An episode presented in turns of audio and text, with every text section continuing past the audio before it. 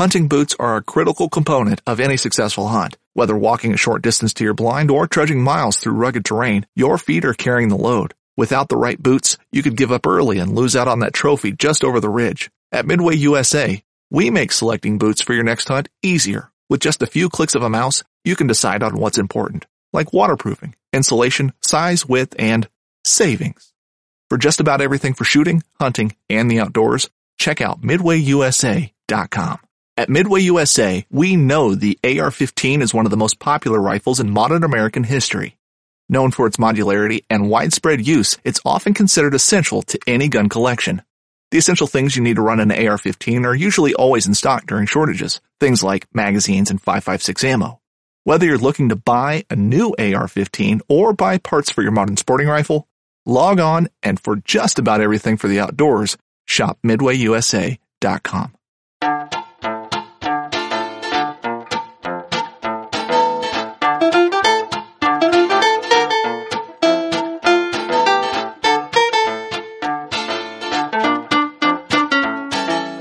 I'm April Vokey, and you are listening to Anchored, my chance to speak with some of the most influential people involved in the outdoors today.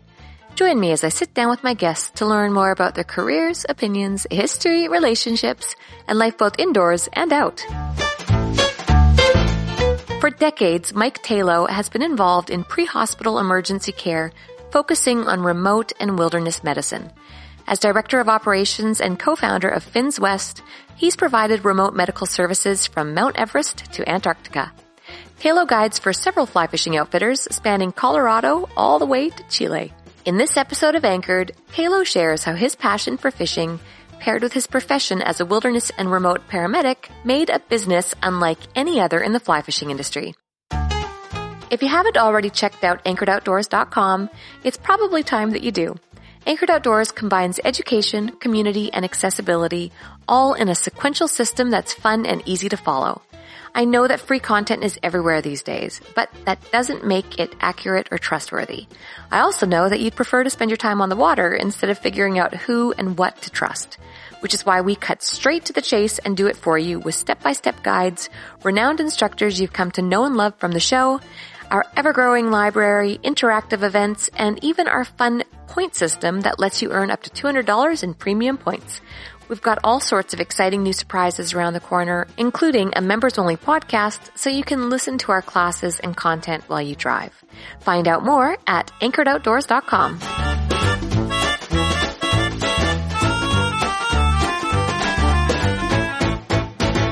I was born in western North Carolina, so in in a small town called Elkin, just down from I'd say the closest place that people would know is probably the Boone Asheville area in the mountains. Oh, it's beautiful over there. I love Asheville. It's a it's a cool place, and ironically, I'm here on the coast now. Okay, so you never left. I mean, is that the South? Are we calling that the South? Oh yeah, I mean we're yeah, North Carolina. It's about as south as you can get. Proper south. Yeah.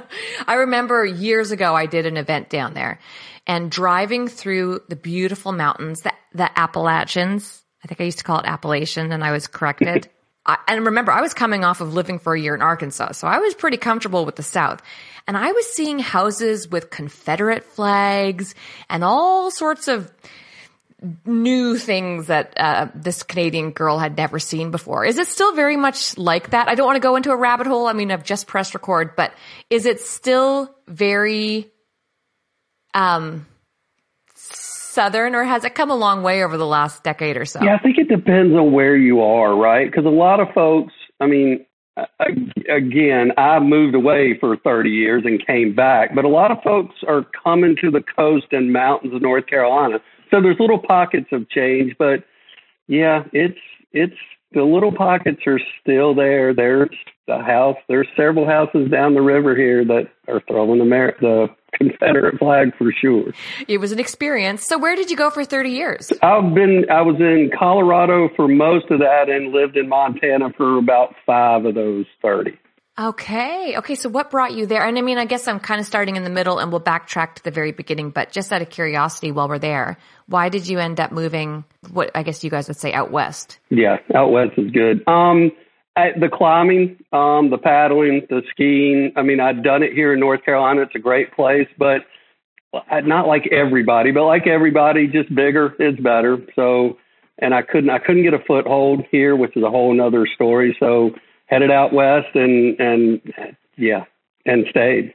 Let me back you up to where you really started fishing. Did you get started in fishing or did you start in climbing, rafting? Where was your beginning? Yeah, you know, our family, I, we did. I mean, we're from the mountains of North Carolina, so we definitely fished and hunted and did nothing huge. I mean, not, I don't have that typical story that I started when I was three years old and moved to Montana and uh, fished my whole time. But yeah, we did. We we had a place here on the coast, so it was kind of cool. Got to do salt water and learned to fly fish pretty young. Um, but then that was it. When I got into climbing and skiing, I did not pick up a fly rod again until decades later, believe it or not. I'm one of those. Okay, so what made what inspired you to get back into fly fishing?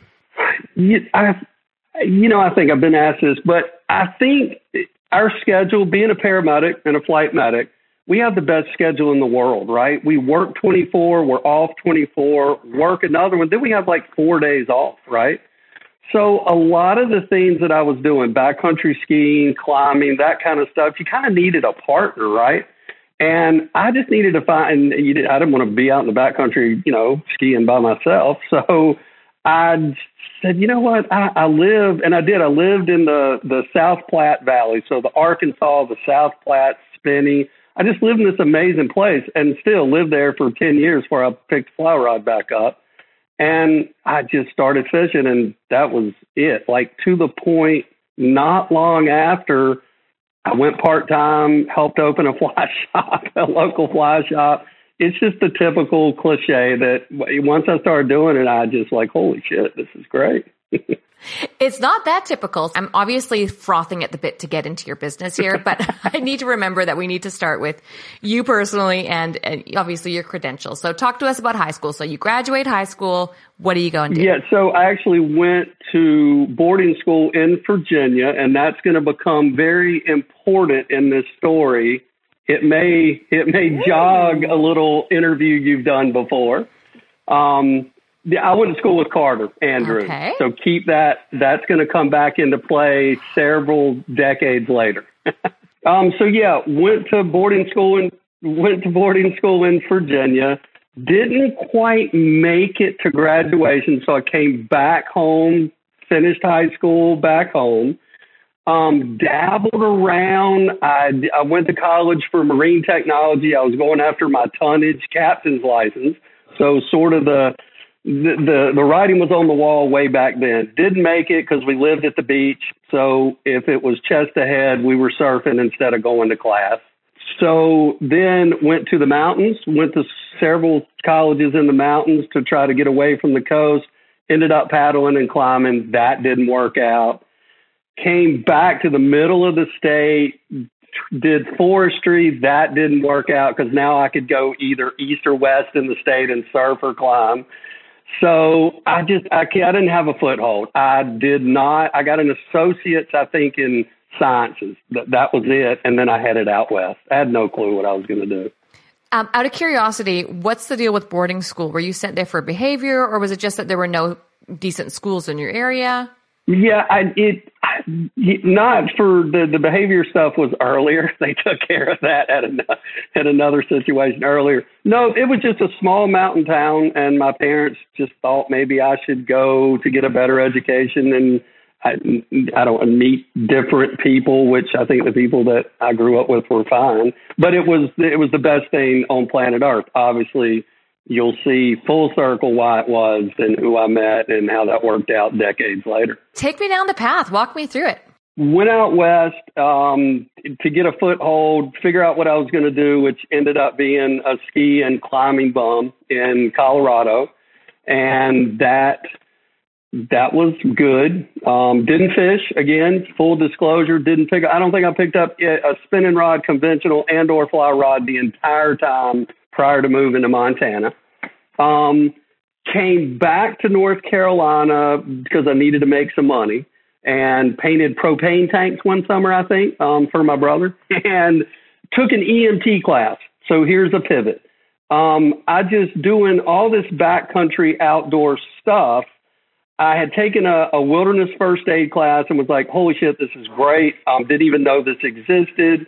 Um, was back home bored out of my mind, still climbing and doing that, but took an EMT class was like, wow, this this is better. If something happens in the backcountry on the river, it I kind of think I know what to do. Not at a professional level, I don't even know, but I have more info. Went back out west that fall, I guess, um, and you know th- this is funny. I take that back. I did pick up a fly rod. We're going to segue for a minute. I love a segue. A bunch of us from North Carolina, we we lived um, all. There were several groups of folks from North Carolina that were in Boulder, Aspen, Vail. You know how it goes. People move and spread out. We all ended up on a dude ranch um, in Colorado on the Rio Grande. Ran right through it. It was a fly fishing ranch, but it was a working you know, they had horses and cattle, and people from Denver came to fly fish and ride horses. That that whole western scene. I was a ranch hand. Like I cut wood and drove a tractor. I mean, it had nothing to do with fly fishing. But come fall, the guides went back to school, so there were no guides. So they were like, "Dude, you're you're gonna you fish kind of." I'm like, "Well, not really." So every morning I would get up and call Durango to the head guy that was back in school and go, all right, dude, what is it that I need to tie on for this dude? What's going on up here? And I would go out and I was a fly fishing guide for like a month and a half. It was great. I had no clue what I was doing, but it was great. Love it. I will not name the ranch because that, that doesn't look good on them. Um, so anyway, we all ended up at this ranch, and when the season was over, winter was hitting, we were headed to Alaska. Um, one of my good buddies and a couple of people were like, "We're going to Alaska. We're going to ski, whatever, mountaineer climb. We're going." We made it as far as Whitefish, Montana, and there was 900 inches of snow on the ground, and the rest is history. We laid down roots, and we were in Whitefish. Doing what? So again, we were still on the whole ski climbing bomb thing. So worked on the mountain, doing washing dishes, maybe cooking, uh, whatever, just to be able to ski, to get a ski pass for Big Mountain. But then, because I was an EMT and could ski, actually snowboard at that point, I started ski patrolling, which again, a pivotal moment because now this medicine is starting to be you know, part of the career, which was great. Ski patrol down in Missoula, um, up on Big Mountain. Um, started working, volunteering for the search and rescue group. So it, it was all kind of coming together, and I dug it. I love the rescue part of it. You know, the medicine, not so much yet. And then randomly, we had gone to Driggs, Idaho.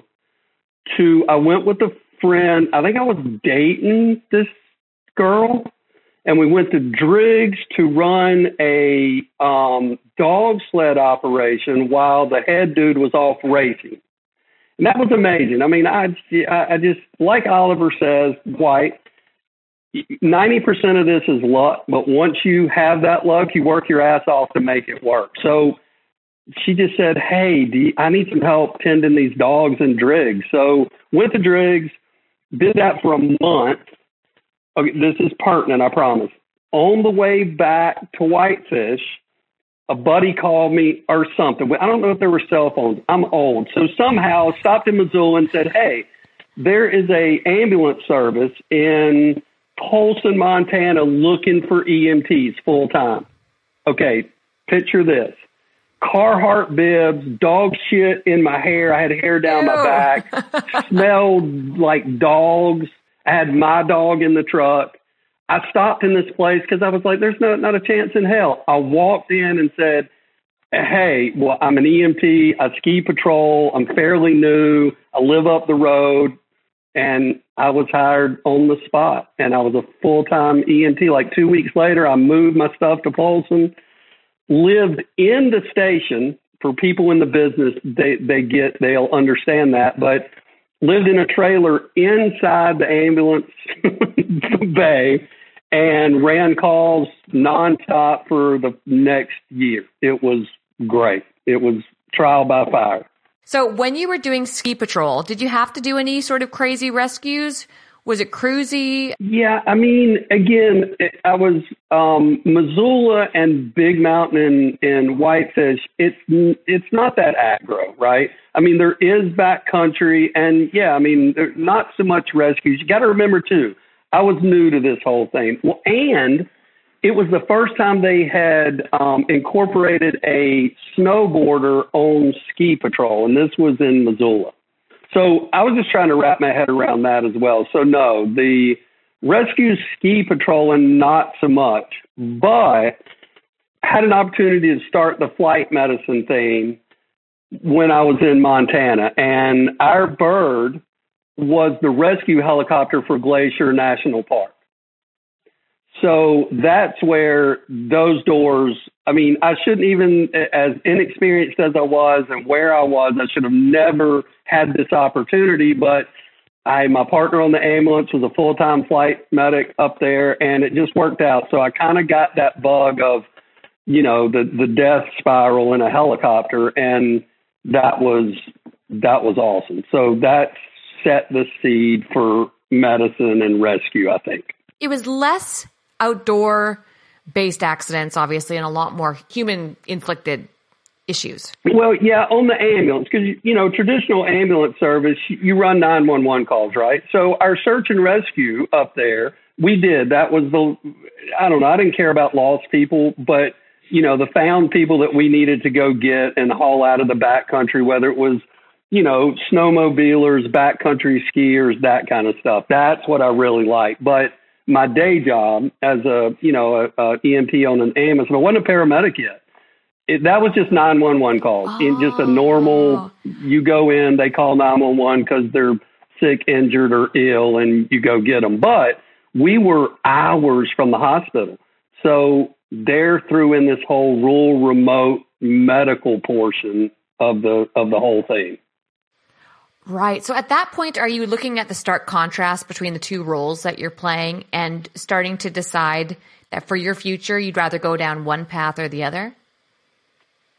Well, no, I pretty much decided that flight medicine, being a, a flight medic on a helicopter as a paramedic, that's exactly what I wanted to do.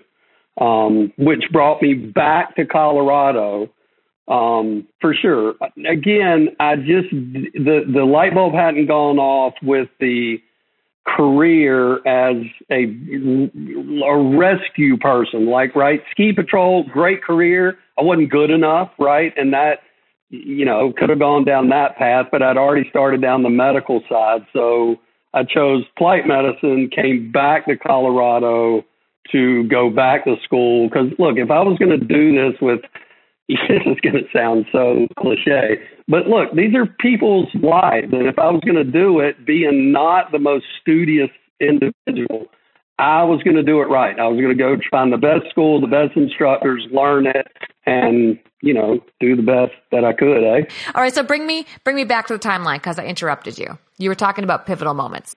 So when I decided I wanted to do flight medicine, for some reason, I believe I couldn't get into a paramedic program within a year or so, and I was ready because if I'd have waited any longer, I would have ended up, you know, being a RAF guide for the rest of my life or whatever. But so went back to Colorado, got into the actual program I wanted to get into, which was in Colorado Springs. So it was a Denver program and if it would have been in Denver, probably wouldn't have done it because I would have lost my friggin' mind living anywhere near Denver. No offense to Denver folks, but it was in Colorado Springs, is where the instructors were. And this is for paramedic school. It had nothing to do with flight, but you had to be a paramedic and you had to have experience. So I had to start there, right? So went packed up everything. I, I think I went back, came back home, North Carolina, to get my shit together. Went back to Colorado since I'd already kind of been there, and found a nice little mountain town, which was Woodland Park and Divide, which I lived for the next 28 years. But went to paramedic school and finished that. It was about a two year ordeal all in. I mean, now I think these kids can go for like four months. I, I don't, I don't understand. Um, but finished up that. And while I was there, again, right place, right time. I got a job at another ambulance service in the mountains, and they did do rescues, right? So this small mountain town ambulance service did the backcountry rescues and all that stuff. So when I finished paramedic school, I was now full time as a paramedic in Woodland Park with Uprad Ambulance, and that that's where it all started. All right. So tell me what you mean by all started. Let's talk about your business. I think it's fascinating. I had to get experience, right? I mean, period. It's just like in anything you do. I knew I had to put my head down, and this was a great place to learn. We were pretty far from the hospital, which means your medicine had to be dialed, right? It wasn't like downtown Atlanta where you throw somebody in the back of an ambulance and you're at the hospital, one of 10 in like three minutes. I mean, you were actually with patients for hours. So great start. Um, and I just did that. And I ran a mountain rescue team during that time period out of Divide as well. So started getting that sort of background. Um, and about five years, don't hold me. People are going to listen to this and say, you moron, it was three years or it was 10 years. I don't know. I was sitting in the front seat of a Denver General ambulance. Segue real quick. Because we were more mountain, rural medicine, wilderness, backcountry, we would go to Denver and ride with like the full trauma buses and do shifts there to keep your skills up, right? Because it was a madhouse in downtown Denver back then, right? So uh, it had been like five years, I think, six years, five years, I don't remember. Since I've been a paramedic, I'm in the front seat of this ambulance. I got a bulletproof vest on under my uniform, sweating balls, sitting there going, man, I need to focus. I need to take the next step for either flight or wilderness medicine, one of the two. And the guy I was working with said, "Hey, dude," he was reading like a, a paramedic magazine, like you know, like a fishing magazine for paramedics. And he said, Here's a job in Antarctica. They need a paramedic with rescue background.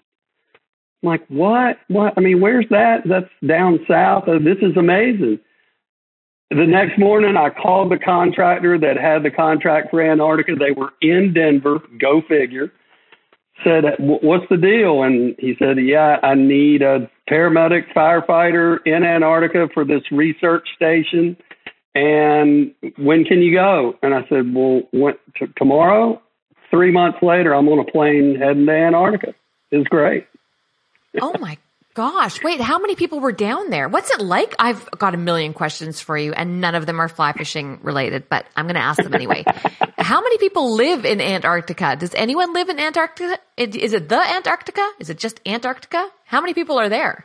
It's just it's just Antarctica. So the the quick rundown, I guess, is, and I'm going to do the U.S. Work with a ton of Kiwis. They were right beside of us at their research station. A ton of ton of Australians. The the anyway. So the U.S. It's all peaceful research in Antarctica. Nobody lives there. Nobody has claim of the place. There's just peaceful research, and there's a Antarctic treaty with X amount of countries that participate in research. So the U.S. has three research stations. McMurdo Station, which a bunch of people have heard of, it's been in the news off and on a bunch for random reasons. They have one at the south, literally the geographic South Pole, and then they have one over on the, I guess, the Chilean side of Antarctica. So you, and this is going to come full circle again later on if we keep chatting, but on the peninsula of Antarctica where you access it via Punta Arenas, Chile. Again, going to come full circle there. So it's just research. Um, at McMurdo, in a busy season, non COVID, I don't even want to go there, but it's like 1,200 people during the summer months. And it's, I can describe it as a West Virginia coal mining town with a college in the middle, right? So dorms, cafeteria style, um, but they're there to support science, everything from doctors, nurses, paramedics, bulldozer drivers, janitors, construction guys, all there to support like four scientists. well, I'm kidding, but scientists on the continent. Did you ever have to actually go out and find somebody? This is going to be really dramatic and really grotesque, but did you ever have to find someone who was missing or did you have to deal with polar bears or was there anything that was just absolutely extraordinary that you had to deal with down there? No, totally. Now, there are no polar bears at the South Pole, April. They're all up north. it, it's funny because that's that is the number one question people ask for the last 35 years of my life. Um, no polar bears. Yeah, totally. So the way it's set up down there is there is a field um, safety department, and they're mountaineers.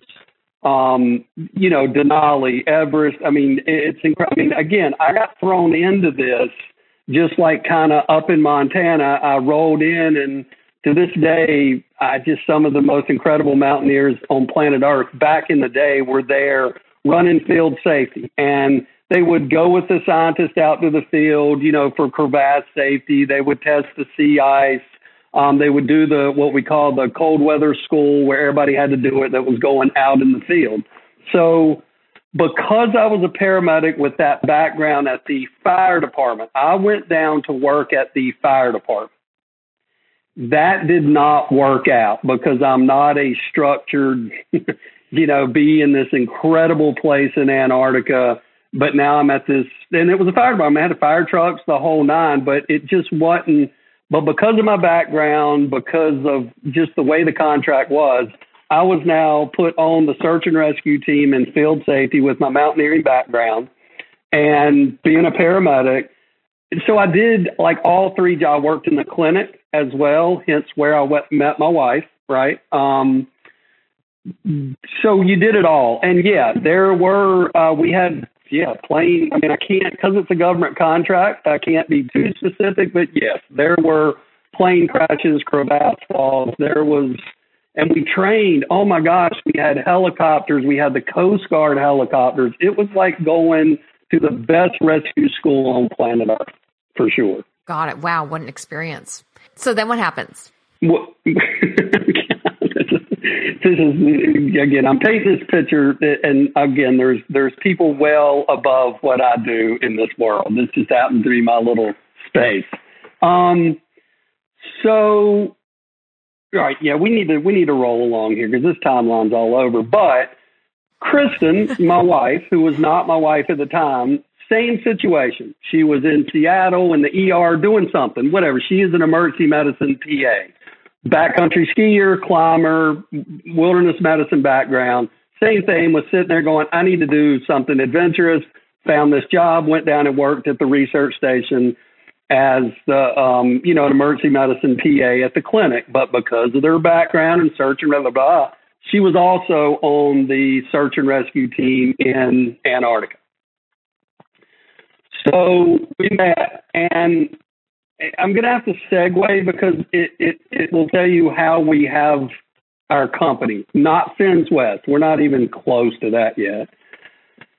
The contract, this whole operation used to be run by the Navy. The VXE 6, the United States Navy, ran 90% of the support. They flew you there. They, they had all the medical personnel, all the heavy equipment operator. It was, it was government contract. Navy ran it the year we went down, it had gone civilian. So they were phasing out the military except to fly us from Christchurch, New Zealand, to get us there. The Air Guard still flies us there, and they were still doing on continent flights, landing on skier birds out in the field to get us to our camp. Um, but everything else was phasing out. So there was a civilian contractor who had never, in their wildest dreams, had ever run an operation in Antarctica with 1,200 people and three stations and so forth. So being at the right place at the right time, I think it was the second year we were there. We were helping build the wilderness medicine program, right? So all the expeditions that go out in the field needed to take equipment and medicine and have protocols. And Chris and I, with that background, we were helping both in the summer back in the States in Denver and while we were down there. And yeah, legal or not, I'm not real sure the ethical thing, but they said, look, if y'all start a company, we will hire you to do this job. And that summer, I went to the Secretary of State in downtown Denver and stood there as a 28 year old going, Yeah, lady, I need to start a company to get a government contract. No clue. And three months later, Katabatic Consulting was born, and we've had it for 22 years, the contract. What did you say the consulting company was called? So the, our parent company, our the whatever main company, whatever you call it, is called Katabatic Consulting and Technical Services. So, boom, we had it. We were now a government contractor. You know, we did everything right, and it was awesome. And again, 22 years later, we're there, and we still run ironically, we are the EMS coordinators for the fire department that I worked at, you know, 22 years ago. We manage all the pre hospital folks on the SAR team, the two vessels that are based out of Punta Arenas, Chile. We manage them all the medical on both those research vessels. It's pretty cool, and it's just two of us. it's we're small. Oh my gosh, that's amazing! Are you still active in Antarctica? You mean physically, or yeah, no? That's we still manage the Antarctic Wilderness Medicine and Field Medicine program, but we quit going to the continent probably five years ago. It's not in our contract that we have to go, but we we did. I mean, we would go down and and actually work for the program outside of our contract. It was pretty cool. So we'd go down as mountaineers, base camp managers, and obviously the medical people at these field camps. So it was kind of cool. But yeah, look, it's cold there. I'm done. what this is going to make me sound really dumb, but I, I, have to know. I guess I could Google it, but I've got you here. Um, what are the animals down there? So, and why are there no polar bears there? It, now I can't answer that genetics. I don't. I don't know that why there's none down there, but there are seals whales, penguins, birds. So that that's it. That are the and tons of like oceany critters. I mean, they they do dive expeditions under the ice, which yeah, no, that's not my jam. No way. The other question that is nagging at me that I just have to ask is, what is the main difference between wilderness medicine and what would you call it? Just standard first aid, standard medicine. Great question. So here's the thing: it's pretty straightforward standard, typical first aid courses that you go take with, say, American Heart, the Red Cross, that kind of stuff, they're amazing. They're awesome. But they are specifically designed for quick 911 emergency service access, right? So, in other words, shit hits the fan, you know how to take care of it for the first whatever, four, five, eight minutes, but 911 has been called and then eventually, you know, uh, paramedics, fire, somebody shows up to now take this situation away from you, right? Wilderness is beyond that, right? And again, the standard first aid stuff is great, and I could harp on that for a long time, right? It's awesome. Teaches people what they need to know, but it sort of stops at okay, we know, we hope, you know, the ambulance, somebody's going to show up within eight, ten minutes. Wilderness medicine picks up from there. So uh, the definition of time, I can, I would rather give examples rather than time, but wilderness medicine now says, okay, you've done the eight minutes of stuff. There's still shit going on and nobody's coming. What do you do now? You know, for the next 30 minutes, four days, two weeks. What, how do you manage this emergency, this crisis beyond 911, right? What is the most common wilderness issue uh, in your experience? Would it be dehydration? Would it be? You know, it, it's obviously this gets asked. It's going to be common musculoskeletal issues. So musculoskeletal, right? Twist, sprain, strain. I mean, there's right. I mean, it is what it is. Repetitive use injuries stuff like that. People are skiing, knee injuries, climbers fall. Now there's trauma there, but to be honest, it's it's really the it's, it's, it's the strains, sprains, and sort of breaks and fractures, really. How do you fix something like that? And again, we could go down a crazy rabbit hole, so I'm going to be cautious, but just again, nagging curiosity. Would you just make sure that you always have a tensor bandage on you? Like, could you fix it with a piece of clothing and a stick?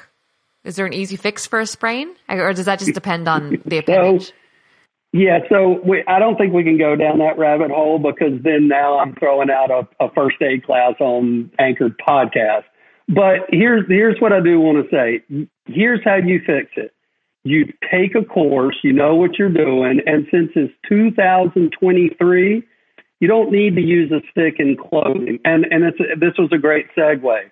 There are pieces of first aid and medical equipment that the common, I don't know what, wilderness first aider, I don't know, can carry with them to like do the right thing. So people have this misconception of wilderness first aid or EMS is like using burr root to stop bleeding or using two sticks to, but it, it, it is, but it's to teach you the right way to do it let's say away from, you know, with less equipment.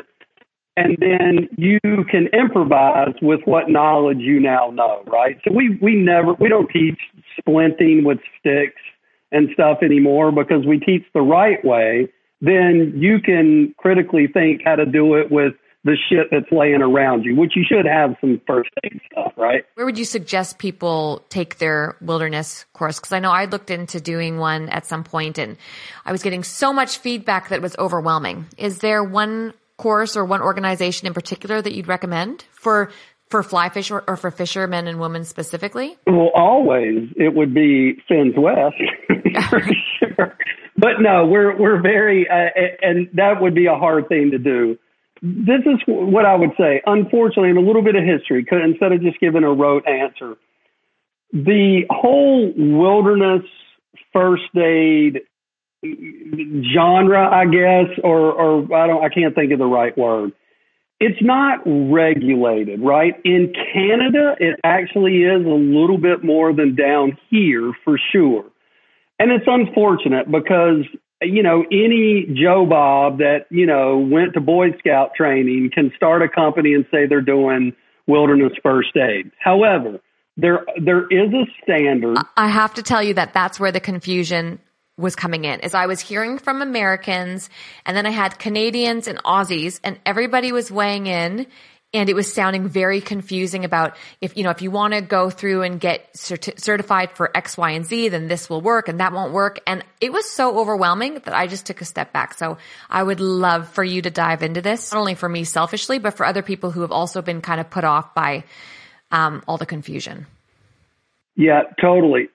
There are some reputable companies out there, right, that teach the wilderness first aid and they are accepted by uh, um, a multitude of organizations, whether it's fishing, rafting, uh, climbing, whatever, and they usually dictate, right? So the organization that you're working for usually has a list or preferred places that you that they will accept. Um, the I think the other way is just the good old fashioned go look at the reviews, reach out to folks. And I hate to say this because now people are going to reach out to me nonstop, but you know, look look at the there. There's five or six really incredible schools that stick to the standard, have a curriculum. They've been known for a while, um, and that's NOLS. So WMI, Wilderness Medical Institute, Desert Mountain Medicine here in the states, Wilderness Medical Associates, who we taught for for years.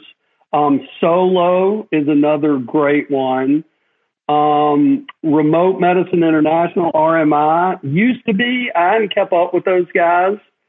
And then Canada, I'm not real sure. I have talked to a couple of Canadian organizations because a, a few of our mountaineers that have certifications in Antarctica, we have to review them. They've gotten them up in Canada. So I've called these people up to see what their curriculum is and done some research. And look, what I've found up in Canada is, yeah, they don't mess around. I mean, there's not many hokey wilderness first aid, wilderness medicine companies up there, right? Yeah. Whether you're just looking to stay warm during a hunt or need maximum concealment, the clothing you wear can make or break a hunt. At MidwayUSA.com, we understand hunting clothing has come a long way with more meticulously crafted camo patterns, advanced scent control technologies, and weatherproof options to withstand the elements. Hunters have to wait until their favorite season, but shouldn't wait on gear, which is why Midway USA offers super fast shipping. When you're ready for your next system, log on to MidwayUSA.com. This upcoming concert season will be all about the boots, and Tecovas is your stop for the best in Western style. Tecovas has seasonal and limited edition offerings this spring and summer, including men's and women's boots, apparel, hats, bags, and more. All Tecovas boots are made by hand in a time honored tradition with timeless styles that are always on trend. And Tecovas has first wear comfort with little to no break in period. It's hard to find this level of comfort paired with this level of style. Stop by your local Tecova store, have a complimentary drink or two, that's WCB style, and shop new styles. The smell of fresh leather and friendly staff are at your service. Many stores even have leather custom branding to make your boots truly personalized. And with regular live music and events, there's no in store experience like it. If you can't make it into a store, just visit tecovas.com. That's T E C O V A S.com. They offer free shipping on all boots, as well as free returns and exchanges, and ship right to your door. Go to tecovas.com and find your new favorite pair of boots today. So talk to me about Finns West. Before I suggest that everybody bombard you with requests to take your courses, tell me how you guys ended up moving into Finns West first, and then we could talk about what it is that you guys do there. Yep, totally. Probably, and this is probably the coolest story of this whole thing, I think you would think that being a guide and doing the wilderness courses, because again, with our company Katabatic, we also did these wilderness um, first aid and medical courses, right? But just not in the fishing industry. That I would have come up with this, but I did not. Um, matter of fact, it took a while, even when it was beating me on the head. So randomly, and Denver can't tell you when. It's been eight years, ten years ago the fly show, maybe um, the fly fishing rendezvous. One of the trade show fly fishing shows in Denver reached out and said, um, "Hey, you've got this company that teaches wilderness, you know, first aid. You're a guide." Can you come do a presentation on like first aid for anglers and lodges and stuff? Again, the light bulb did not go off. I just said, "Holy shit! I'm gonna get a free pass to the fly fishing show. This is great." so, um, I, I was, uh, and and I think it was because I told Treminsky, I believe, I said, "Look, man, you understand that this is." I'm going to be talking about first aid and medical stuff at a fly fishing show. You're taking a chance. He said, doesn't matter. Let's mix it up. I think it's important. Let's try it. I'm like, all right, cool. So I just took, you know, having spoke at different medical conferences and stuff, I just took my normal decision. Look, the, the cat's trying to jump up. so anyway, um, and just put pictures of fishing in there and just sort of dialed it in, you know, for the angler and being on the river and the raft or whatever. And I went in and listened, the, the place was packed and I, I had to ask everybody to make sure, hey, um, do y'all know that this is, you know, first aid for the angler? And they're like, yeah, uh, I guess nothing was going on. So I did the presentation, tons of questions. I couldn't believe it. I was like, holy shit, this is pretty cool. No light bulb yet. Um, when I finished, a dude came up and introduced himself and said, Hey, look, I've been guiding at this lodge in Alaska the past 20 years. I just bought it. I'm a ski patroller here in Colorado. I get what you're doing. Can you come up and do a course for my guides and staff and do an emergency action plan for my operation? The light bulb went off. Big time. Good. So I'm like, holy cow, sure. I get to go to Alaska, you know, and I'd been up there. We, we did a couple of TV, I'm not even going to, whatever. I, our other company did some medical and safety standby for a couple of TV shows in Alaska. I'd fished up there before, but not like preseason with these guys on the Alagnak. It was it was amazing. And you know, obviously, we're used to doing courses in, the woods, right? Just we have the stuff, so we went up and did it, and it was great. It was awesome, and I, I worried about the guides and staff being engaged, and but again, I was a guide, right? I knew what they did. I understood the environment. I understood their clients, and I knew they were fucking in the middle of nowhere, Alaska. Um, so that was it. That, that it hadn't started yet, but that's where the idea came from. Okay. okay, are you ready for this? Here comes some name dropping, and we're coming full circle. coming hard. Go for it. So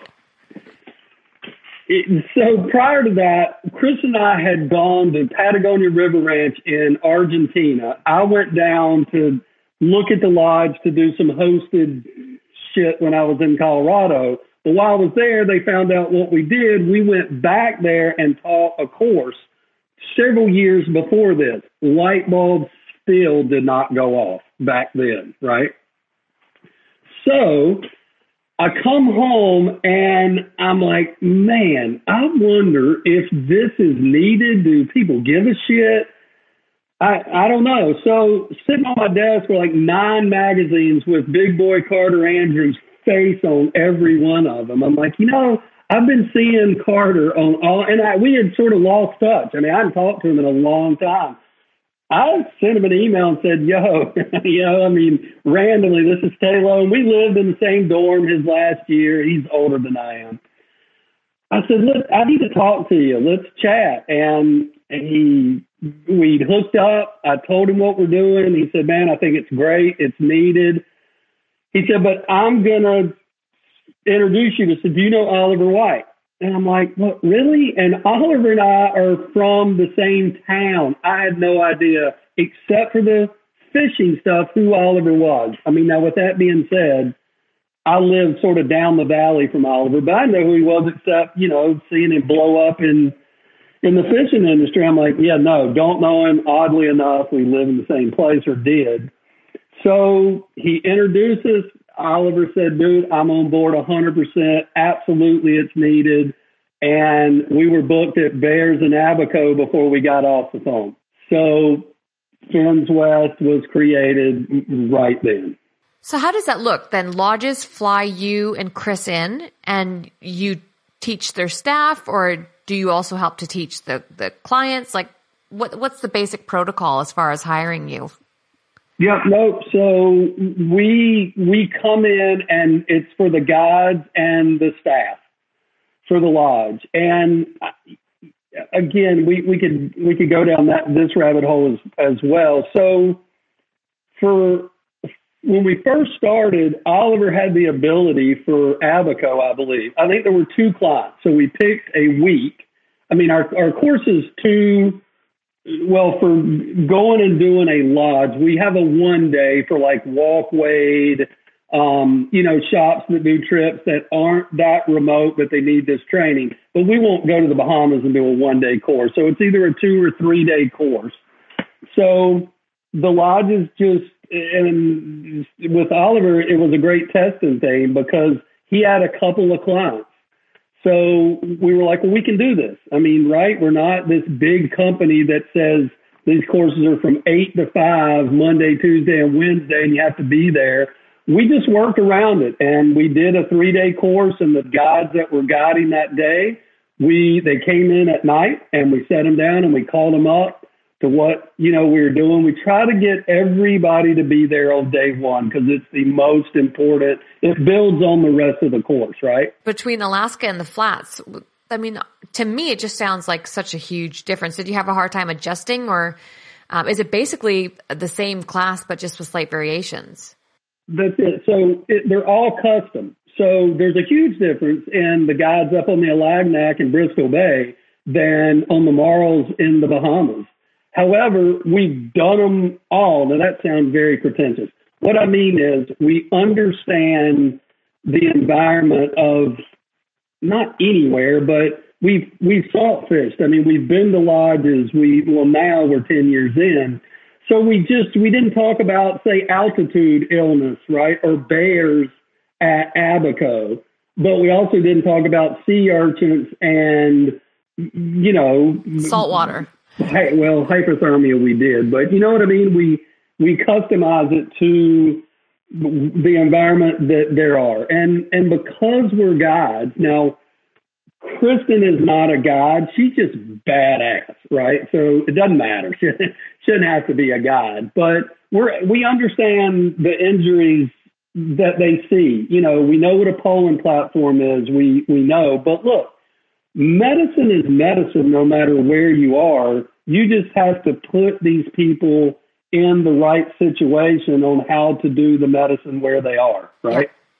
But not all of your classes or not all of your courses are on location. I'm assuming you have courses on location at home. Do you do um, standard classes near where you live, or is everything on location? Yeah.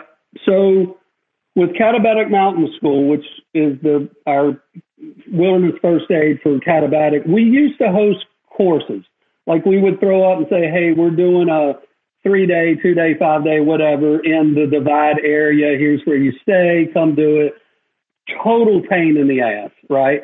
Um, so for the fishing side, we did a few, but a fly shop would host it. So Pete Fly Shop would say, "Hey, yeah, we'll deal with that. You guys just come in. How much is it per person? You know, we'll have lunch and we'll find somewhere. Well, we, you know, there's plenty of places to do it." But our model is we go to your lodge because that's where you work, right? We do an emergency action plan for your operation and we will not do one without having feet on the ground to see the operation. Right, right. So how many people, let's say that I want to take one of your courses.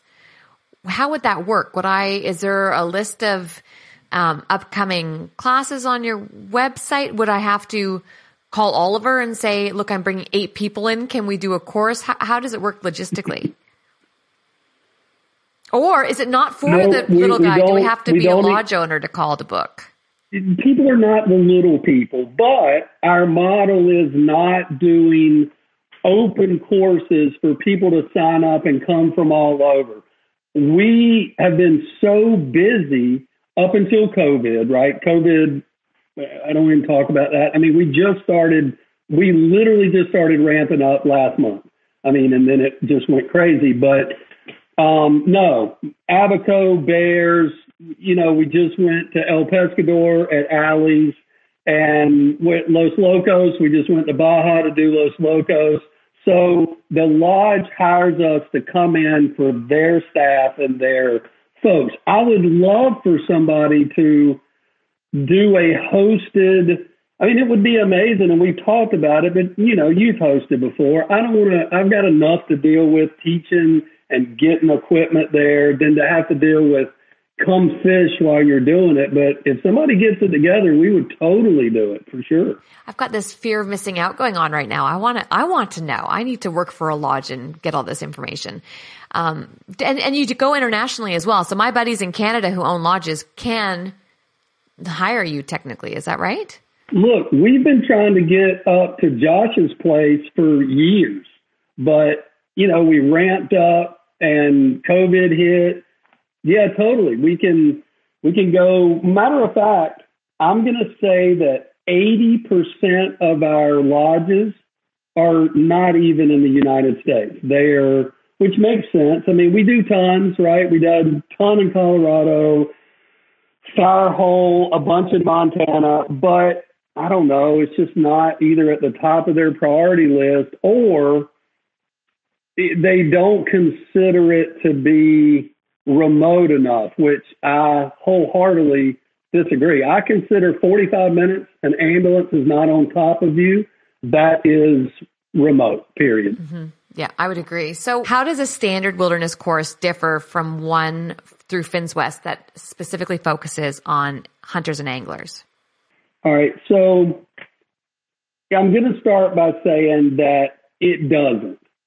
In in the big scheme of things, medicine is medicine. Doesn't matter if you take it from our lovely partners at WMA, WMI Solo, AFT up in Canada. It doesn't matter, right? Because medicine's medicine, right?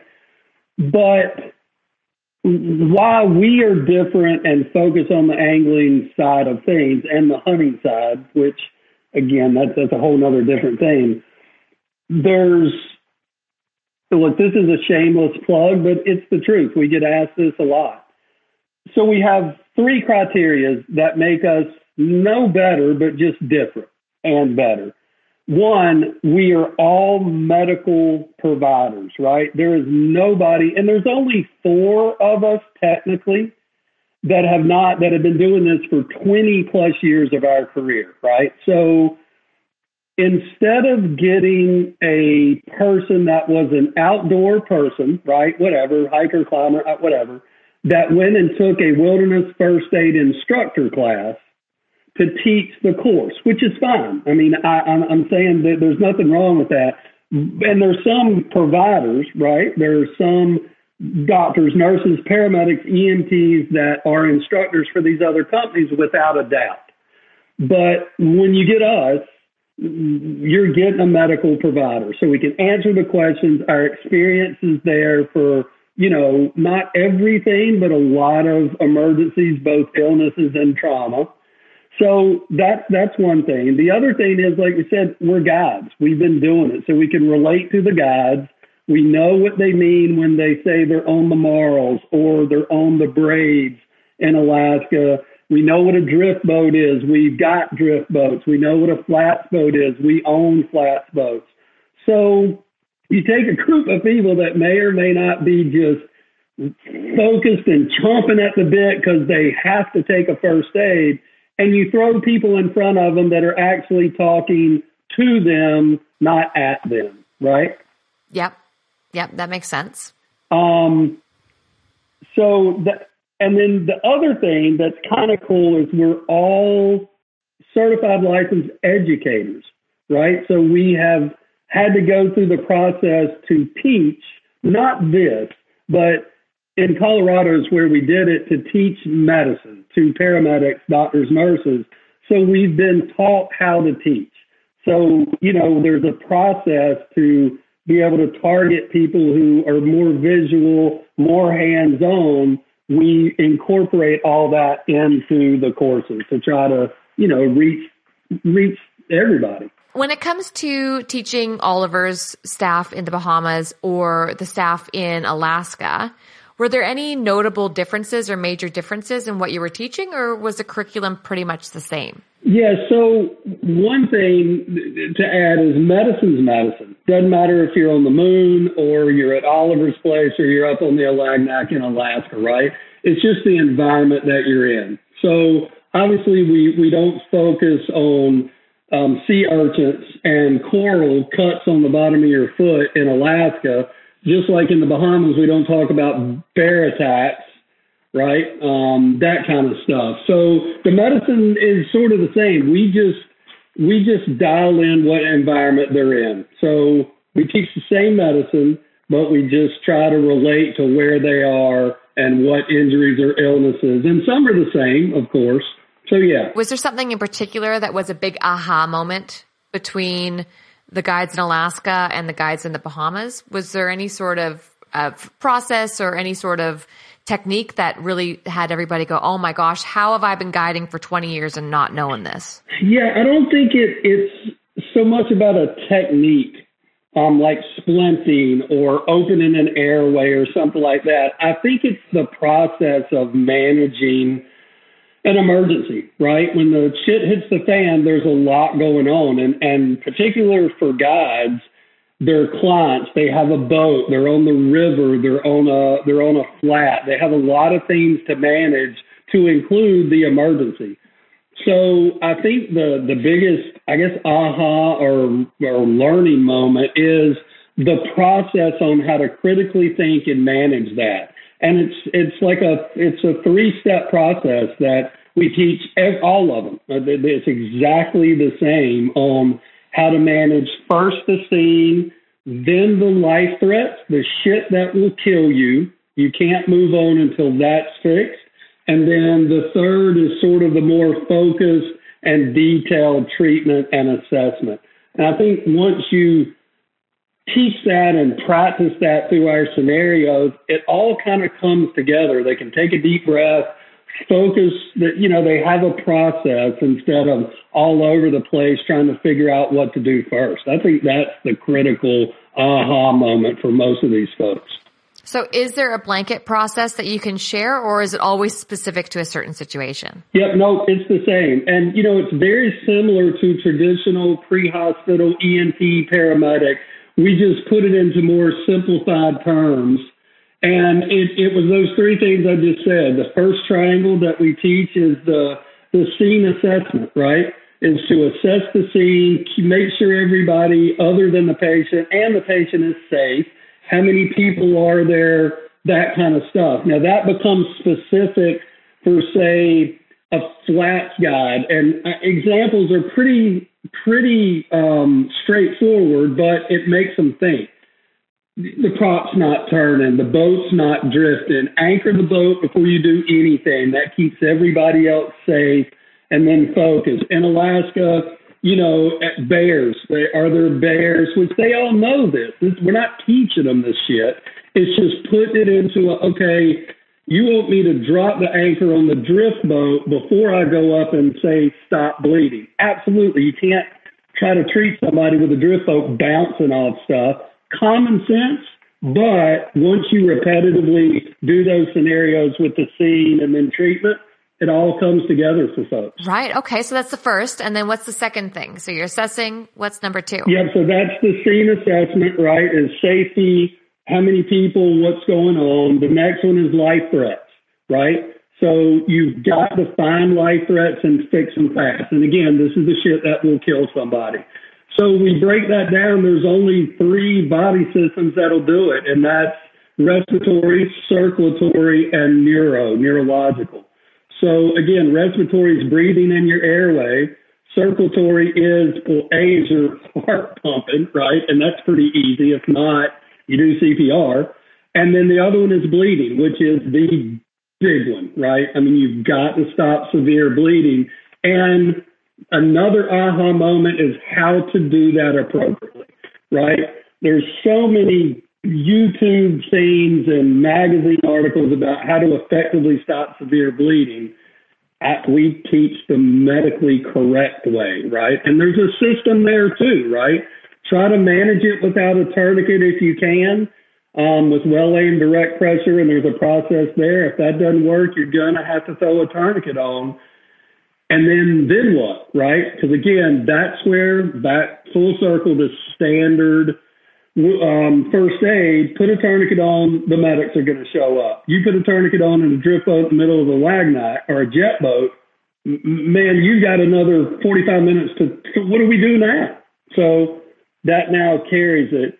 And then the third is neurological, right? And that's a head injury or any kind of change for a medical problem, such as a stroke, right? Any kind of change in their personality, that kind of stuff. They need to find out what it is. If it's a life threat, such as a stroke or a head injury, how to assess that and figure out bad or not bad, right? Is there a common injury or occurrence that you found in speaking with guide experiences? Like, is it usually drowning? I'm assuming it's not something like stingrays. Is it, is it heart attack? Is there, in hearing all the guide stories, is there a common occurrence? Yeah, uh, you, you, you know, in our spreadsheet, when we do these things, we're like, holy cow, this has happened here 20 times kind of thing. Not really. Again, I would say that environmental are big ones. So hypothermia, cold and hyperthermia, heat exhaustion, heat stroke, especially in the tropic scenario. And then say in Alaska, it may be the cold. And the reason is it's very subtle, can be corrected, right? And another big thing, and not just our courses, but in wilderness medicine as general, in general is the recognition that something is headed down the wrong way. Because if you catch it early, then it doesn't become a problem because shit in the backcountry or remote, a very small problem. And, and I'm going to be facetious, but it's true. a cut on the bottom of your foot, if not taken care of, could end your trip. It, two days later, it's infected. And so it's the little things that you recognize to take care of now so it doesn't become a big problem.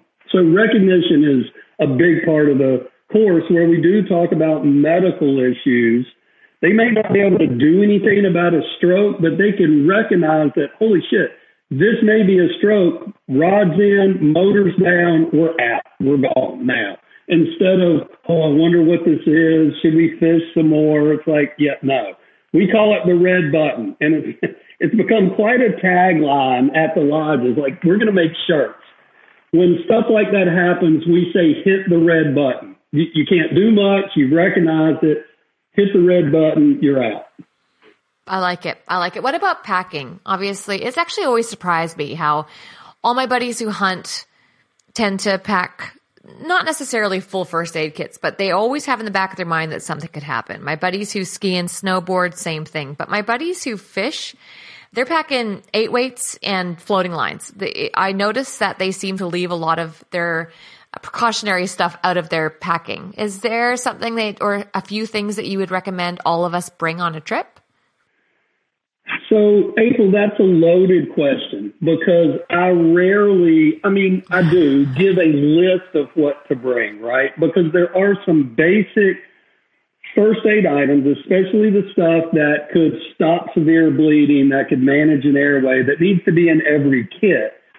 But what I find is when we give people a list, and here I go, here comes the soapbox portion of the, the podcast if you give somebody a list, they go out and buy or they buy a kit with that stuff in it, and then they put it in their pack. And the question that always is, do you even know how to use it? So I will tell you one item that everybody needs to carry, period.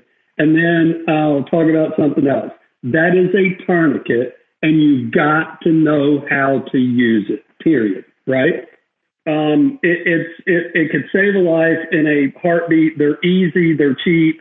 You just got to know how to use it. Um, and then this is what I say about what to pack and what to take.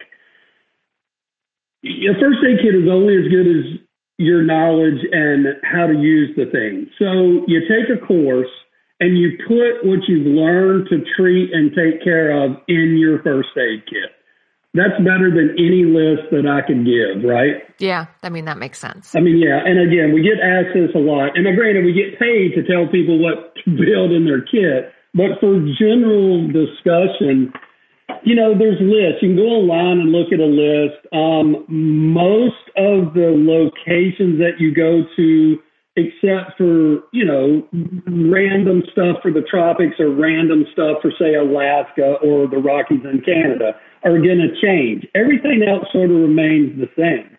The biggest, I think, take home for a kit is that a you know how to use it first, and if you know if you've taken a course and you have some basic first aid, you're going to know what to put in your kit. The next thing is like I'm trying to think how to word this in, in appropriately there's not one first aid kit that is appropriate for every trip or river or expedition that you take. I'm not saying you have to have 15 kits, but I mean, common sense will tell you that the little sort of micro kit that you're going to use on your local river because you do know that within a certain amount of time, an ambulance could show up or you can get somebody to the car and so forth is not the same kit you're going to take to the Seychelles or to remote Alaska. So that's kind of the big thing is to know that there's not one kit that's good for for everything, right? Um, well, look, I think that's sound advice. It's obviously not what many of us want to hear. We want to hear that if we go to the shop down the road, we can buy a 1099 kit and throw it in our bag and be experts. But, um, but it's, I like that it's, that you're realistic. So what about learning a lot of these skills online? Do we just hop onto YouTube and Google how to use a, a tourniquet? Do, do you do any Zoom or online courses? No. Um, again, I am and I'll, I'll have to bring up COVID, and I hate it to say that I do because you know it was bad, and we're trying to put it behind us. That was the only time that we've considered doing some type of medical or first aid online because you couldn't get it. You couldn't go in person. There were guys at lodges that that needed it. They were going to expire. And here's the thing: the I don't believe an online initial first aid training at all. You have got to put your hands on it. You've got to do scenarios. You've got to smell it, scratch it, see it. Because what it's doing is it is it's a mental snapshot in your head, right? So when something happens, you may have just done it in a scenario using, say, moulage. It wasn't the real thing, but you've gone through it. When the real thing happens, you're not grasping at straws. There is something in your head that you've touched it, done it, been taught. I, I think that if you get a new piece of equipment, you've been taught how to use things, and you're like, "Ooh, I'm not, I'm not, I'm not sure about this tourniquet. I've not ever used it." You go look and see how to use that particular one. They're not that far apart from one another. But I think going on YouTube and trying to learn first aid and this is a good segue. It's like going on YouTube at the river with a brand new fly rod, real line and fly, and expecting to catch a big fish on your second cast. I don't expect anybody to do appropriate first aid after cruising YouTube on a Saturday night. Yeah, that's fair. That's absolutely fair. So, how can lodges reach out to you and Chris to hire you? Just by going through the website. And this is your chance to do your shameless plug, by the way. So go for it. Right on. It's not a shameless plug. It's pretty straightforward. We are at finnswest.com. F I N N S W E S T. And there we are. Give us a holler, shoot us an email. Um, yeah. And, and again, I think for the shameless plug, and, and I appreciate the, the questions that you've asked. I love this to get the information you know, about safety and, and stuff and first aid. But the other difference about Finns West is we do work with lodges. I, I can't think of a time we've come into a lodge and done a class from eight to five for three straight days. All the guides are there, and then you know at five we're eating dinner and it, we're done. We're, we get it. We understand how lodges work. We know that they're you know, they may have clients, there's things that need to happen, and that's what we do. We come in and blast the first day. There may be guides out the second day. We'll pick up the third day. That's the one difference is we do work with lodges because it's hard. I mean, there's some lodges that cannot get us there, especially now, because they're rolling seven days a week, damn nine months out of the year. So yeah, I was wondering that you know, I really wanted to learn more about you and just get a general idea on what Finns West uh, does, but we're going to start to wrap it up. There are going to be 10 million questions thrown your way. I have no doubt. Is there anything in particular that you'd like to address that you think might come up later or just anything you wanted to add in general? Um, you know, yeah, just to, for just a, uh, an ending thought for folks that have heard this thing is one is you don't have to take a wilderness first aid course take anything. Just take something that's appropriate that teaches you some basic first aid so you're just not out there, you know, throwing darts in the wind, right? I mean, a, a regular standard first aid class is a great start if you're not going to take, you know, something more appropriate for your environment, right? Um, have a plan no matter what you're doing. And I'm talking about on the medical side. It doesn't have to be like we do, like a 10 page emergency action plan just wherever you are, you're taking a trip, you're on the river, you're on a flats boat, have some plan. When something goes down, know where your kid is, where you're going to go, and how you're going to handle a situation so it doesn't just take you by surprise, right? Um, for sure. Now, as far as first aid kits, I want to wrap up with this without a doubt. You got to know how to use what's in your kit, or you might as well carry a Ziploc bag with band aids in it, right? So have an appropriate kit, know how to use it for sure. You're going to get what you pay for. So if you buy a $12 first aid kit, you're going to end up with a $12 first aid kit. spend some money and get a good kit, right? Not every kit is perfect off the shelf. Even ours, right? Even our Conterra kits that we designed specifically for this this situation, you still have to personalize it. You still have to look at it, see where you are, see where you're going, and personalize the thing, right? Not every kit is right for every situation. We chatted about that for sure. And then don't forget about what your supplies are carried in. I think that's one of the most important things. You get a cheap kit, you're going to get a cheap bag, right? So get a bomber kit construction wise, right? Does that make sense? So good zippers, good stitching, a good quality bag because you're going to take this thing everywhere. And if it blows up during an emergency, man, you're six steps behind in this situation already, for sure. Organize it too. So when the shit does hit the fan, you're not digging into a dry bag trying to find something that may save a life. When you open it, everything should be right in front of you. Quick grab. Get the right stuff. And then my final thing is just don't be stupid right? Sound advice, easier said than done. Um, as far as bags go, is there one in particular that you recommend? What about like a camera bag? Well, I mean, of course, uh, our Conterra kits are great. Take a look at them, right? Again, they're they're you're going to have to dial it in personally, but we the Conterra makes the best bag. I'm not talking about stuff in it, but the best bag on the market. We've been making EMS bags for professional flight, ground fire for 40 years. So that's a good start for sure. But there's some great kits out there. There are some actually these days some good kits, but you just got to know what it is you're looking for, right? Take a course, know what you need and really look at what comes in a kit. Well, I will link everything up here. Before we wrap it up, is there anything you would like to add or to ask me? I think we're good. Thanks. Uh, thank you, April, for doing this. Again, it's often overlooked, and we know that because we do it for a living in the fishing industry. So I appreciate you letting me babble for it seems like the last 19 hours, um, talking about first aid, not not myself, but just some things for people to think about. I certainly do appreciate it. Oh, the pleasure is mine. So thank you so much. Don't hang up. And that concludes this episode of Anchored. Thank you for listening. Be sure to tune in over the next few weeks as I sit down with George Daniels, Ann Miller, and more.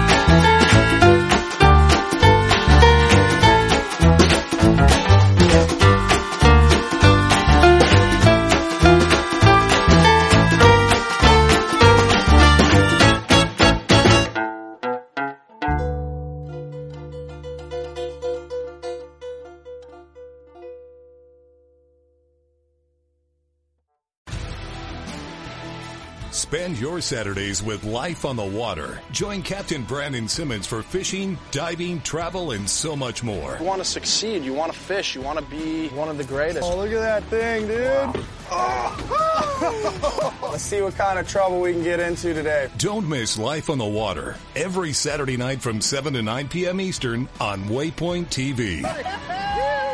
the destination for outdoor entertainment you go out there and the fish are where you think they are, any one of these casts could be the bite. It's the most exciting fishing that I know right here at Hawks Cay. Oh, that's awesome. Experience the best saltwater fishing the world has to offer. Don't miss Thursdays with Saltwater Experience. Brought to you by Golden Boat Lifts. Every Thursday night from 7 to 10 p.m. Eastern on Waypoint TV. The destination for outdoor entertainment.